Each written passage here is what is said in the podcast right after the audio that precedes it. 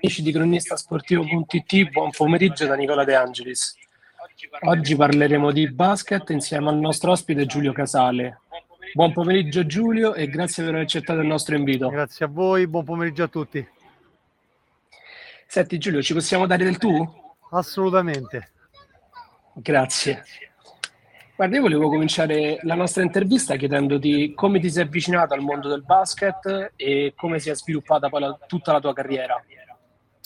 Allora, eh, sicuramente ti dico che ho iniziato per puro caso, nel senso che mio cugino era molto bravo a giocare a pallacanestro, ha tre anni, ha tre anni più di me e quindi nonostante io amassi paradossalmente giocare al solito calcio, eh, lui mi ha avvicinato molto alla pallacanestro e poi è diventata una passione a forza di giocarsi sempre con i più grandi eh, all'oratorio a Vignapia. Ho iniziato prenta a quattro anni e mezzo e, e da lì poi fondamentalmente mh, è diventata la, la, la, passione più grande.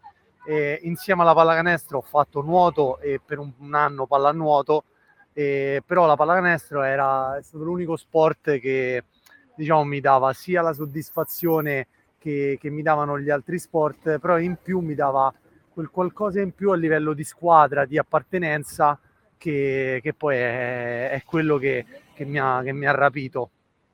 E fondamentalmente ti dico, la, la, la carriera è stata una carriera che è partita eh, come, come, un po' tutti, cioè quindi andando un po' in giro per l'Italia. Ho avuto la fortuna di stare tanti anni a Roma, tra Serie 1, Serie 2 e Serie B, nelle varie squadre e la cosa di cui sono contento è che mi sono creato poi una, un'alternativa studiando, mi sono laureato, ho preso dei master e poi ho fatto anche altro eh, affiancato alla pallacanestro, però la pallacanestro fondamentalmente è stato il insegnante, il migliore insegnante della mia vita, questo sicuramente.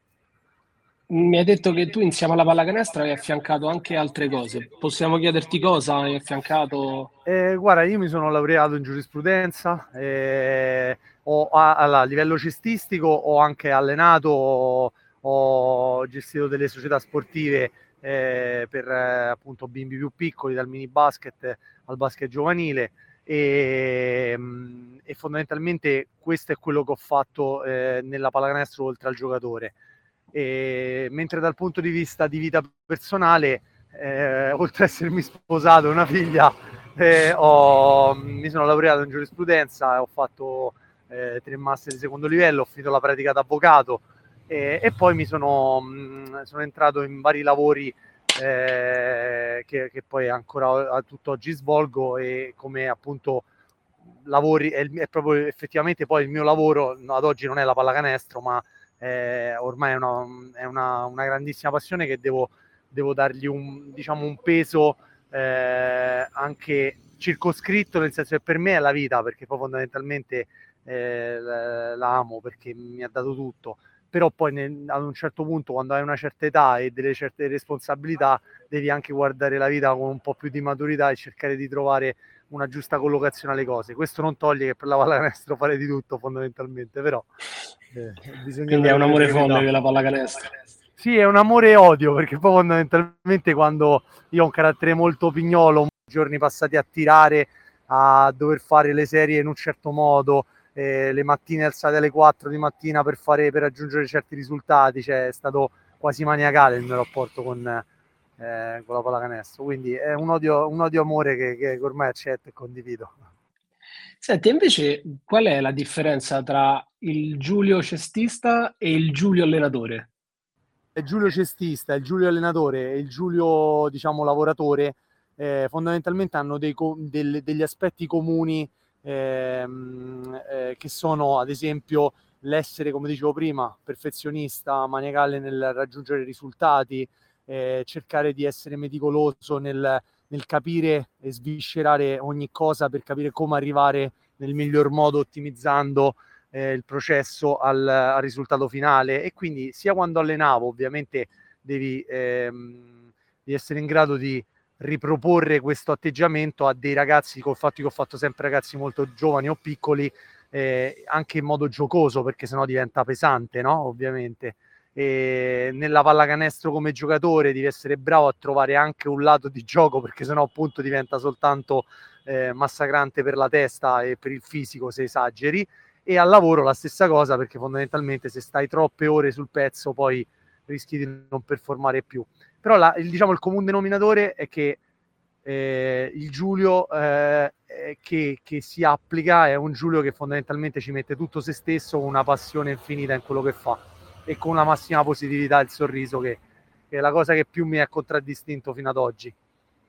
E proprio in base a questo che mi hai appena detto, con ehm, la squadra e con i tuoi giocatori, come ti rapporti? Cioè da un punto di vista umano, mm, che persona sei, nel senso cerchi di essere sempre disponibile, di aiutare sempre tutti e anche dal punto di vista da coach. Eh, intendi con, siccome non ho sentito la prima parte, ti chiedo la, con la squadra intesa come quando alleni o con la squadra da compagno di squadra? In tutti e due i sensi, sia quando giochi e sia quando alleni. Ok, eh, guarda, eh, è una bella domanda perché fondamentalmente qui si, ci sono due lati che, che, che, subentrano. Il primo è quello del compagno, sia quando alleno che quando gioco. Quindi fondamentalmente cerco di... Eh, mi senti? Sì, sì, ti sento, ti sento. Okay.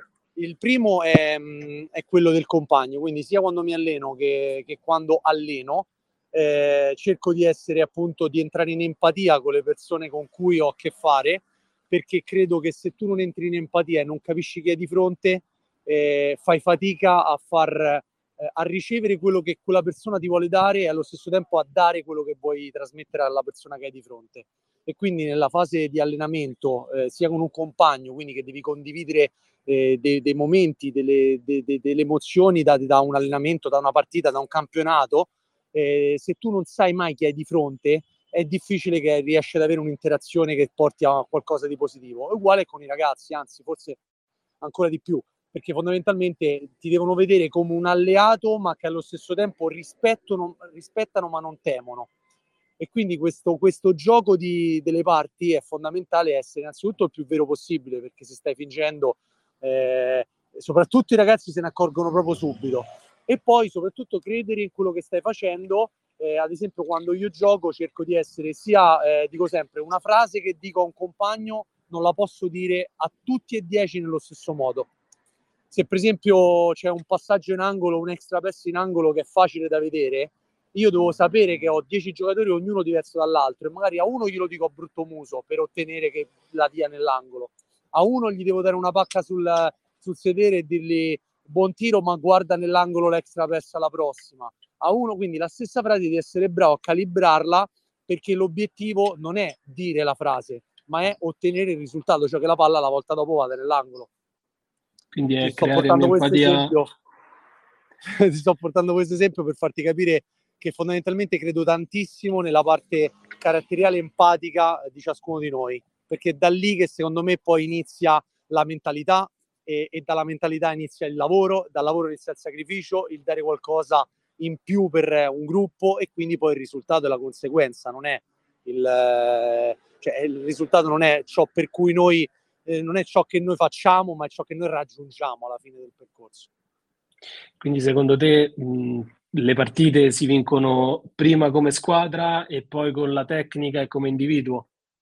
Allora, eh, tutto se, il tuo discorso. Se, se, de- allora, se dovessi dare una priorità è difficile come cosa. Diciamo che una squadra eh, tecnicamente preparata e, ehm, e tatticamente diciamo preparata, sì, ma che non ha capacità di stare insieme, quindi non è una squadra, secondo me è molto più probabile che perda o che non raggiunga un risultato, magari la partita secca la vince, ma non raggiunga un risultato, piuttosto che una squadra che magari te- tatticamente non è fenomenale, tecnicamente non è fenomenale, ma ha uno spirito di squadra indiscutibile.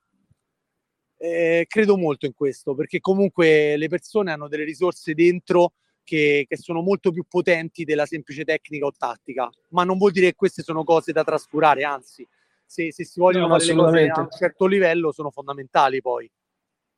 Però ecco, Quello secondo me la base è lavorare sulla squadra a livello emotivo, a livello di gruppo, che non vuol dire che tutti devono essere amici e andare a cena fuori per forza, ecco, insieme, ma avere uno spirito di coesione e di dare qualcosa per il compagno e per il gruppo e a quel punto secondo me si può parlare di squadra e quindi lavorare sulla, sulla tattica e, e, e, poi ovviamente anche sulla tecnica perché fa, la tattica secondo me se non c'è la tecnica è difficile perché molte, molte cose tatticamente magari abbastanza semplici se non c'è la tecnica per eseguirle eh, è difficile che poi alla fine le riesci a eseguire riesci a fare. Invece, mh, durante la tua carriera tu hai giocato comunque in diverse, in diverse categorie, in diverse squadre. Mh, proprio per questo, eh, la mentalità come cambia tra le diverse categorie? Tu che comunque l'hai provate, ci hai giocato, hai vinto, mh, cos- cosa hai notato? Allora, eh, se ti dovessi fare un, un bilancio globale è difficile farlo, ma a livello di giocatori ti dico che eh, ho trovato giocatori in Serie A che magari non avessero una mentalità così eh, da ammirare, ecco, mettiamola così, come magari li ho trovati in Serie C o in Serie B. Questo per dirti che non è che tutti quelli che stanno a un certo tipo di livello per forza hanno una mentalità e tutti quelli che stanno sotto per forza non l'hanno, anzi. Però diciamo che in linea di massima ti porta ad avere una mentalità di un certo tipo più sei in alto e più ti porta ad avere eh, più quel, quel, contesto ti porta ad avere un certo tipo di mentalità. Io ho avuto la fortuna di, di condividere lo spogliatoio e stagioni sportive con dei veri campioni che io ho soltanto ammirato e, cercavo, e ho cercato di rubare con gli occhi quando ero più quando ero appunto proprio ragazzo eh, ti potrei fare dei nomi ma sono tanti perché a Roma ne sono passati veramente tanti cioè da Ibn Jabber, quelli... Ibn eh. Jabber David Hawkins eh, Rodrigo della Fuente Gregor Fucca Mhmm, cioè, ce ne, ce ne sono, Andre Hudson, ce ne sono stati poi di italiani, c'è Angelo Gilli, Tonolli, eh, cioè, sono veramente da tome. Ne ho, ne, ho, ne ho, conosciuti veramente tanti, ho avuto la fortuna di vedere Bodiroga l'ultimo anno, quindi fondamentalmente mh, mhmm, ne ho visti tanti, tanti, tanti e, di, mentali- e di, di, di, questi molti, quasi tutti, avevano una mentalità da veramente da non solo sta, non è solo stacanovismo, è proprio una, una forma mentis che poi riporti nella vita personale, cioè degli uomini che fanno i giocatori. E quindi questo sicuramente la, il contesto Serie A eh, ti, un po' ti, ti, obbliga ad averla, no? Non tutti ce l'hanno, ma un po' ti obbliga ad averla. Quando scendi di categoria, magari col fatto che c'è chi gioca mh, o per passione, o magari c'è quello che gioca, ma è perché non è riuscito, perché magari o non avendo tecnica o non avendo una mentalità di un certo tipo è stato costretto a ad, a scendere di categoria, no? Quindi delle volte devi fare un po' i conti col fatto che devi accettare che stai giocando in una categoria più bassa e quindi troverai non tutti con una mentalità di un certo livello. Però, come ti dicevo prima, eh, piano piano, con, con, con il giusto, eh, giusto colloquio e magari coinvolgendo spesso uh, i giocatori, riescono a tirare fuori dei lati che magari neanche loro sanno di avere e magari in quella stagione tirano fuori una mentalità che non erano neanche consci magari di averla, no? Che può fare tutta la eh, differenza del mondo poi alla fine. Ass- assolutamente sì. Quindi per dirti tra Serie C e Serie A, diciamo che in Serie A chi non ce l'ha di solito ha un talento che riesce a eh, compensare quella mancanza di, di, mentalità, magari di fermarsi a tirare, di, di andare a fare l'extra allenamento, eccetera. Però magari è talmente potente o talmente forte tecnicamente che riesce comunque a stare a quel livello. Questo era il senso. Invece mh, c'è una persona che ti è rimasta più nel cuore mh, in tutte le, tra le varie esperienze che tu hai fatto? Guarda, allora di... a tutti i livelli, tra un allenatore, un giocatore, eh, un appunto quello assistente. Guarda, io, io, mi sono legato molto alle persone con cui ho lavorato, anche perché mh, mhmm, soprattutto negli anni precedenti, quando magari non avevo una figlia o magari comunque avevo una situazione lavorativa eh, eh, differente, perché magari eh, appunto prima magari facevo solo il giocatore, ad oggi invece eh, lavoro e faccio altro, però fondamentalmente eh, stavo veramente tante tante tante ore in palestra perché ero uno di quelli che faceva sempre allenamenti aggiuntivi, ero uno di quelli che comunque stava tanto, veramente tanto a contatto con, ehm, con compagni di squadra, ma soprattutto con lo staff, perché poi alla fine molte volte i secondi allenatori o gli allenatori, quando tu ti alleni tanto, ci passi veramente più tempo che con tua moglie. Quindi sono tante le persone con cui mi sono legato in questi anni e se dovessi farti dei nomi, ti dico, per esempio, c'è una, un'allenatrice con cui ho, ho, legato tantissimo, che è Orietta Grossi, eh, che poi fondamentalmente ad oggi nella, ha giocato in Serie A femminile, è stata in WNBA, però anche, che ne so, Angelo Gigli è un giocatore con cui è come un fratello perché ci, ci ho passato eh, giornate intere col fatto che anche lui è di Roma e tutte e due siamo, veniamo più o meno dalle stesse società sportive, lui ha otto anni più di me, però eh, fondamentalmente abbiamo condiviso tantissimo. E, e poi ti dico, sono tanti, veramente se inizierei a parlare di, di, persone con cui mi sono legato nel mondo della pallacanestro, sono, sono tante, sono tante, veramente tante. I, I campi più caldi, tra virgolette, dove hai giocato, quelli dove senti proprio la pressione addosso e del tifoso? Allora, senza dubbio, ti dico, senza dubbio ti dico, allora, in Italia scafati forse o più di tutti. E... Nei campi di categorie più basse, eh, nel Lazio, quindi in Italia ti direi scafati, nel Lazio ti direi palestrina, e invece in Europa eh, ho avuto la fortuna di giocare in bellissimi campi, ho avuto la fortuna di stare eh, con la squadra a Belgrado, a Panathinaikos, a, a Real, nel campo del Real Madrid e, e, lì fondamentalmente ogni partita è, è uno show e, e, è già bello e, e, ti senti già onorato a stare seduto lì in panchina in quel contesto. Quindi sono momenti quali... sicuramente che non scorderò, ecco. Quindi diciamo che possono essere questi i ricordi più belli che ti porti dietro da, da quando hai iniziato a giocare per la prima volta a basket? Sì. O ce n'è un altro? Belli, mm. I momenti più belli della pallacanestro eh, sono le vittorie dei campionati, eh, che qualcuno l'ho vinto, ecco, e lo scudetto, lo scudetto, quando ho vinto lo scudetto a 14 anni, l'esordio in Serie A, l'esordio in Eurolega, e e poi, e poi fondamentalmente le, ti direi anche recentemente eh, in Serie C quando sono rientrato dal ginocchio eh, che quindi non è un risultato sportivo ma lo è di vita mista allo sport il fatto che è entrata mia figlia per la prima volta che ha 19 mesi e mi ha visto in completino eh, che era un campo e quello sicuramente la metterei tra i ricordi più belli grazie alla pallacanestro ecco.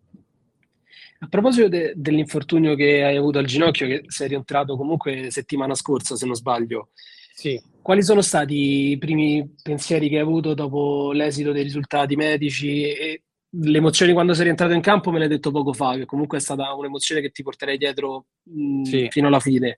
Però le, proprio cosa hai pensato appena avuto il risultato? Eh, di appena avuto il risultato di rientrare? No, del, che, del tipo di infortunio che ti eri fatto. Eh, guarda, eh, comunque la, eh, sapevo cosa stavo andando incontro perché già mi era successo. E, e mh, ti dico che la prima cosa che ho pensato è stata lascio i miei compagni in un momento della stagione fondamentale dove contavano su di me. La seconda cosa è, cavolo, ora mia moglie deve di nuovo supportarmi, poverina, per la seconda volta in una convalescenza che so quanto dura e so quanto è difficile.